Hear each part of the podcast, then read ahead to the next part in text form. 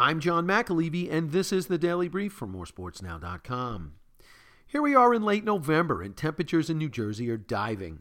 We have already had our first snowfall and all of the angst that that brings. It is precisely this time of year when one would think that Miami would have the upper hand over New Jersey. Weather-wise, it's a no-brainer. On the hardwood, however, the Garden State just put a 1-2 punch on Miami, the University of Miami men's basketball program, that is. In an odd twist, Jim Larranaga's Hurricanes have played Seton Hall and Rutgers back to back. On Sunday night in Fullerton, California, the Pirates handed Miami its first loss of the season in winning the Wooden Legacy Tournament Championship. Beating a good ACC team away from home is a nice resume stuffer come late February and early March for Kevin Willard's club.